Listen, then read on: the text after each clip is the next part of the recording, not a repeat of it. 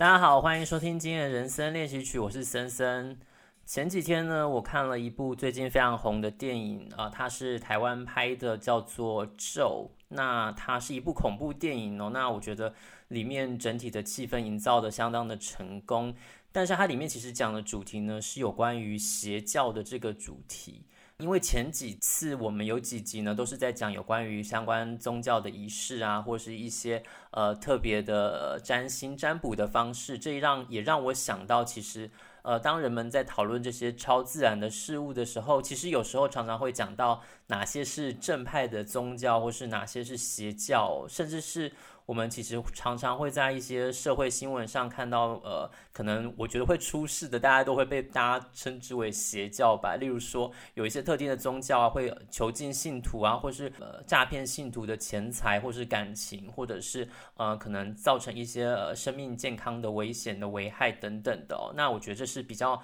明确，大家可能真的发生的这些争议，也许就会比较容易被定义成邪教的情况。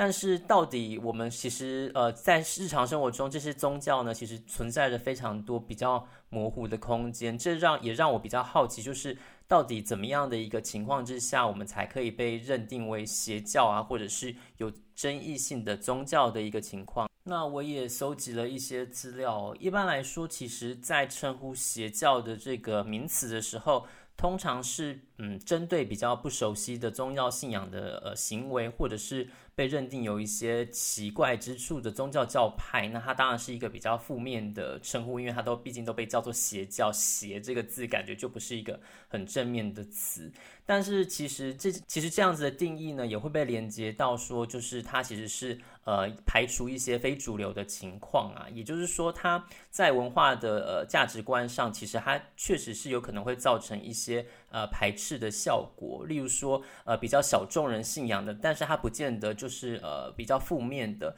所以也有人会用比较不含贬义的一些呃名词，像是新兴宗教啊来称呼这样子。那邪教这个词呢，其实渐渐的就是呃会连接到一些真的是呃比较有呃造成社会危害的这些宗宗教信仰的情况。那当然在认定上呢，会因为每一个不同的国家或是地区的呃政政治政策或者是观点或者是执法方向的。呃，不同而产生了一些定义上的认定，因为当然最简单的认定就是这个这个宗教是不是在这个国家的呃认定下是一个合法成立的。那例如说，呃，其实非常多的国家都会有呃在宪法里面都会规定说人民是有宗教自由的一个信仰，但是可是不同的国家对于这样的认定上其实都呃歧义会非常的大哦。例如说，像是中国可能是禁止一切的。呃，未经政府批准的宗教性团体，所以对他们来说，其实如果说呃，中国的在中国在认定上呢，其实就会有非常的多的宗教团体，应该都是会被归类在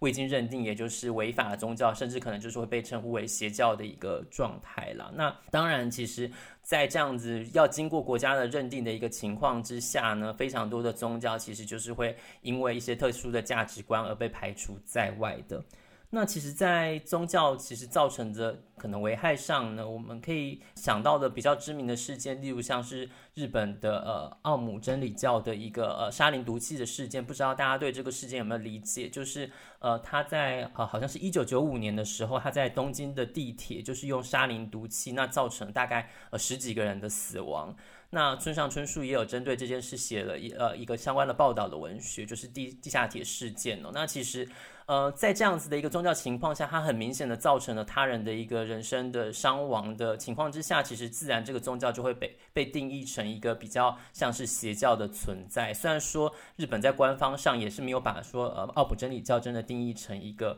呃就是非法的组织，但是大家呃社会的媒体其实在定义这件事情上面，基本上都会以比较负面的观感来看这件事情。那其实大家在谈到邪教的时候，都会想说，呃，大概会有一些怎么样的样貌？我在这边也跟大家分享一下，我们可能呃在搜集资料上得到了一些呃比较普遍搜集的一些观点。首先，可能就是他会对于呃信徒就是进行精神上的控制。那这个精神上的控制，可能就是包含了你必须要追寻的一定的准则，甚至是他们精神领袖的旨意来进行行动。那违背这些呃旨意呢，甚至是会造成一些惩罚的效果的，就是它是有一个强制性的，你必须要去强制遵守的。那再来比较明显的第二点呢，可能就是包含了他会对于信众去呃强制的去征收你的财产，或者是就是要大量的募集资金，让你来进行这个宗教信仰。那也会希望信众呢可以脱离正常的社会、一般社会去进行生活，例如说离群索居啊，或者是呃跟你的亲人、跟你的相关的手足呢都切断联系等等的，让你可能就是自己居住。那再来就是可能会对你身体的自由呢去进行的约束，例如你必须在什么样的地方生活，或者是你可能要切断跟外界的联系等等。那甚至可能会吸收就是未成年的儿童，就是加入这个宗教，让可能小朋友是必须在这样子的呃团体里面去进行成长，甚至跟切断跟外界的一些呃学习或者是交流的机会。那通常这些宗教，他们可能是嗯比较会有反社会的性质，例如就是会宣称这个社会是非常呃丑恶的啊，人都是呃带着呃罪恶出生的，必须要加入这个呃信仰之后呢，你才能够净化你的身心灵，来达到一个比较高层次的一个精神状态。那再来，可能对于一般的法律，可能就是认为它是一个比较低阶的，它是呃，可能像是宗教的教条是必须呃凌驾于这之上的，所以也会造成一些呃可能伤害他人的行为，他们也会认为是非常正当的。那当然，可能如果说比较常见到的，就是如果说还有非常多的司法纠纷啊，或者是一些呃刑事的记录等等的，或者是经常性的摄入一些资金的呃移转等等的，我觉得这个其实都是嗯比较常见的一个比较容易去辨认的一个状态。那当然，他们甚至可能到后来会去试图就是介入公权力的一些。呃，政治势力来希望能够有更大的影响力等等的，这是其其实是几个比较常见，就是有辨识性的一些效果。但是老实说呢，看这几点的呃效果，其实除了就是像限制人身自由啊，或者是呃控制你的一些钱财等等这些状况之下，其实有些部分在一般常见的宗教的行为里面也会。看到了，因为像是呃，你试图去影响公权力啊，或者是当你的宗教庞大到一定地步之后呢，你就会有非常多金钱的往来。其实，在目前台面上非常多宗教，因为呃，大家其实也可以发现，在都会区一些非常精华地区呢，其实也都有一些呃宗教的设施等等的，或者是呃，他们甚至会影响到各个地区都市计划的管制，然后可能会影响到一些政治，呃，像是我们之前可能社会上常在讨论的宗教的。相关团体入法的被受到法律管控的一些呃讨论之中呢，其实这个都是时常被提出来的，因为大家会觉得说，嗯，宗教这个东西它到底是不是需要受到管制的，还是说其实宗教其实在呃信徒的眼里，它是一个比较高层次的存在，它是不受世俗的控管的。所以大家当然就会觉得说，那当然我如果说我信了这个所谓比较高层次的东西，它自然是应该要凌驾于我们可能所谓常规的一些法定的规范之上。但是这其实就造成了一些漏洞哦，其实就是会造成说可能，例如说对于呃特定人士钱财的一些控制啊，或者是你人身安全，或者是甚至影响一些社会的秩序等等的。那其实我觉得这在过往的一些社会案件之中也会被看到，例如说就是特定宗教把一些呃信徒就是囚禁起来，那例如说要驱逐他呃可能体内的一些负面的一些精神状态呢，可能让他就是禁食啊，然后甚至可能会有一些会有一些拷打的行为，这当然就是非常不见容于社会之上的。但是当呃你其实就是真的认真的，好像。你希望去信仰一个宗教说，有时候你其实追求的这种精神上的体验呢，它确实是会，嗯、比较难以被外人去论述、去讨论的。我觉得这也是。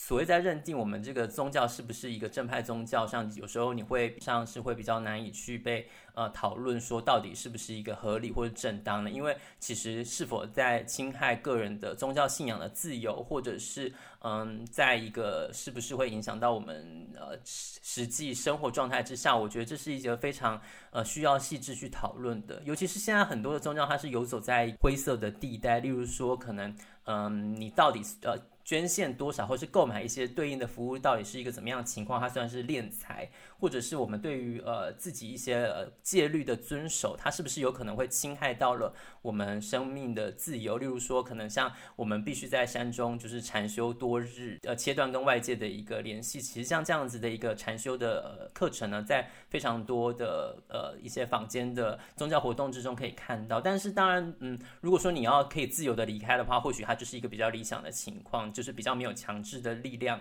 但是如果说你必须是呃被控制住啊，并不能去跟外界取得联系的话，我觉得这可能就是比较有疑虑的一个部分。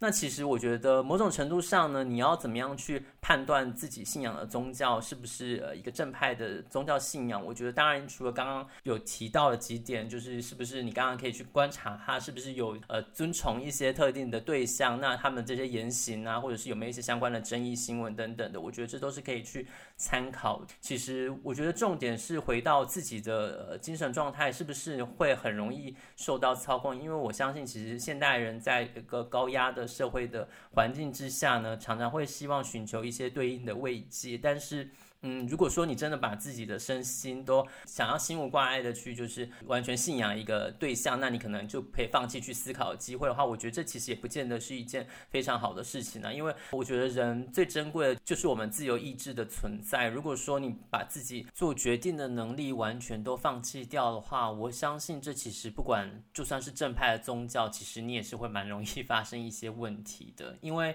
相信，嗯，其实就算是正派的宗教，也会产生一些奇异的状况啊。例如说，早期之所以会有邪教这个呃名词的出现，就是它可能是早期，例如说呃佛教，或者是它会就所谓的附佛外道，也就是说，我依凭着这个正派的宗教呢，它会产生一些分支，那可能借由他们的一些呃讨论的教义呢，那逐渐产生出可能它不一样的样态，那甚至有人可能就会借由这样子的一个分支的情况，有点像这就是 直营店跟可能就是自己开的一个呃假冒商标的店的。一个差别的存在了，所以我认为，其实自自我思辨的一个过程也是非常重要的。例如说，这个宗教它的核心思想是什么？它有没有一个完整的世界观，或者是它是不是带给你一个比较正向的呃方向呢？可能。不只是就是对于世界的一个呃比较负面的抱怨，那是不是会让你的健康受到影响？那会不会造成你一些经济上过度的压力？我觉得这其实都是蛮容易去辨认的。因为当然，如果一个宗教，就算它再怎么样对你产生一个正向效果，如果你每个月都必须要花费你大半的一个生活所需来支持，我相信它呃也不见得会是一个非常理想的宗教。我自己还有一个判断的呃方式，就是会不会对一个目前现存在世界上的人有过度的吹捧，因为某种程度上，我认为其实人生在世难免就是会犯错。那不管是出于自愿或是非自愿的情况，我相信其实就是很容易会有这样的问题产生。所以，当